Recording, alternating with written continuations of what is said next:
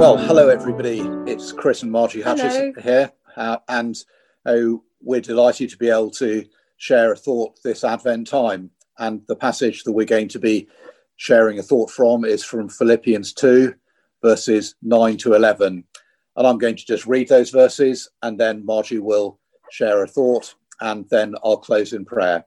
So, reading from Philippians 2, verses 9 to 11.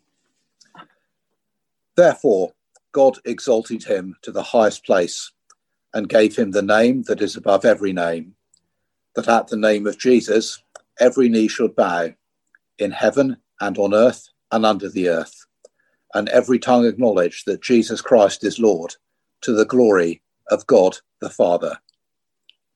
Hello, everyone.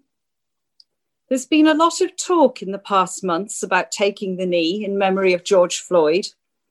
Many, many people all over the world have been going down on one knee as a sign of respect and acknowledgement of the Black Lives Matter movement. Dominic Raab stated recently that the only time he was going to kneel down was when he proposed to his wife. It's not something that we, as men and women, do readily, humble and lower ourselves to acknowledge a higher power and authority. As Christians, we may kneel down to pray at home, but these verses tell us that at the name of Jesus, every knee should bow. Every man, woman, and child in the world should be acknowledging the power and sovereignty of our Lord Jesus over this world. He has conquered sin and he has redeemed us. He is seated at God's right hand in the highest place in heaven. He has the fate of the entire world in his hands.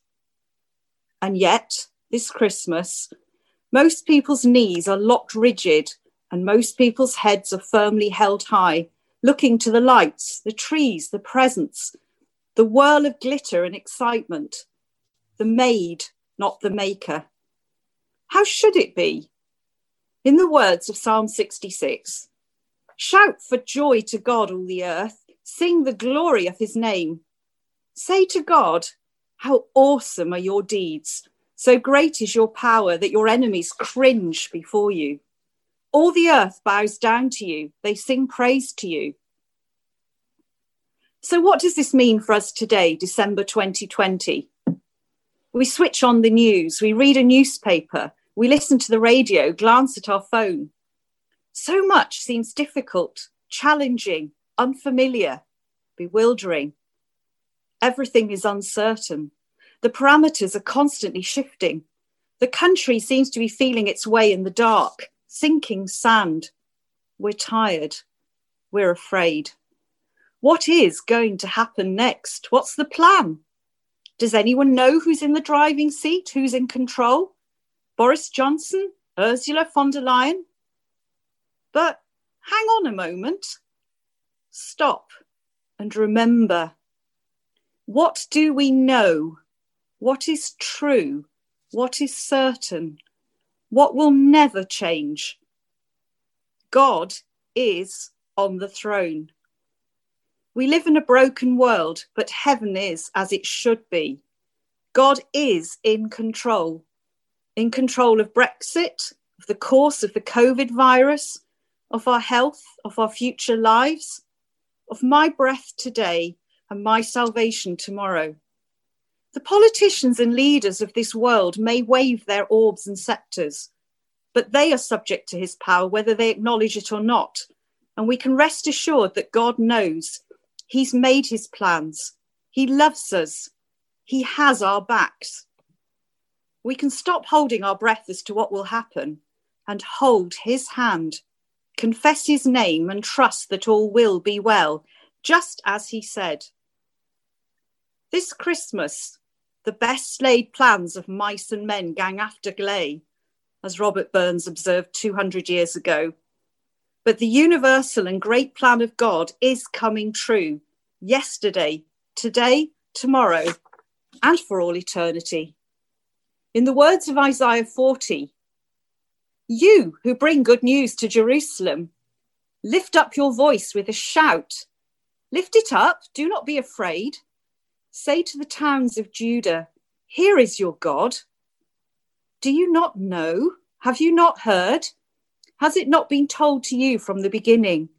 Have you not understood since the earth was founded? He sits enthroned above the circle of the earth, and its people are like grasshoppers. He brings princes to naught and reduces the rulers of this world to nothing. Do you not know? Have you not heard? The Lord is the everlasting God, the creator of the ends of the earth. He gives strength to the weary and increases the power of the weak. Even young men stumble and fall, but those who hope in the Lord will renew their strength. They will soar on wings like eagles. They will run and not grow weary. They will walk and not faint. At this Christmas, let us send each other messages of encouragement, but let us post our fears to God. Let us not be weighed down with anxiety. Let us bow our knees, confess his name to all who will listen, and let our spirits soar with joy like the eagles. Well, let's just come together in a moment of prayer as we, we close our time. Father God, we thank and praise you, Lord God, for who you are. We thank you, Lord God, that we can come to you at this time knowing that you are in control, as Marjie has said. We thank you, Lord God, that your word teaches us that you are in control and that you made this world, you made everyone in it, politicians, and each one of us.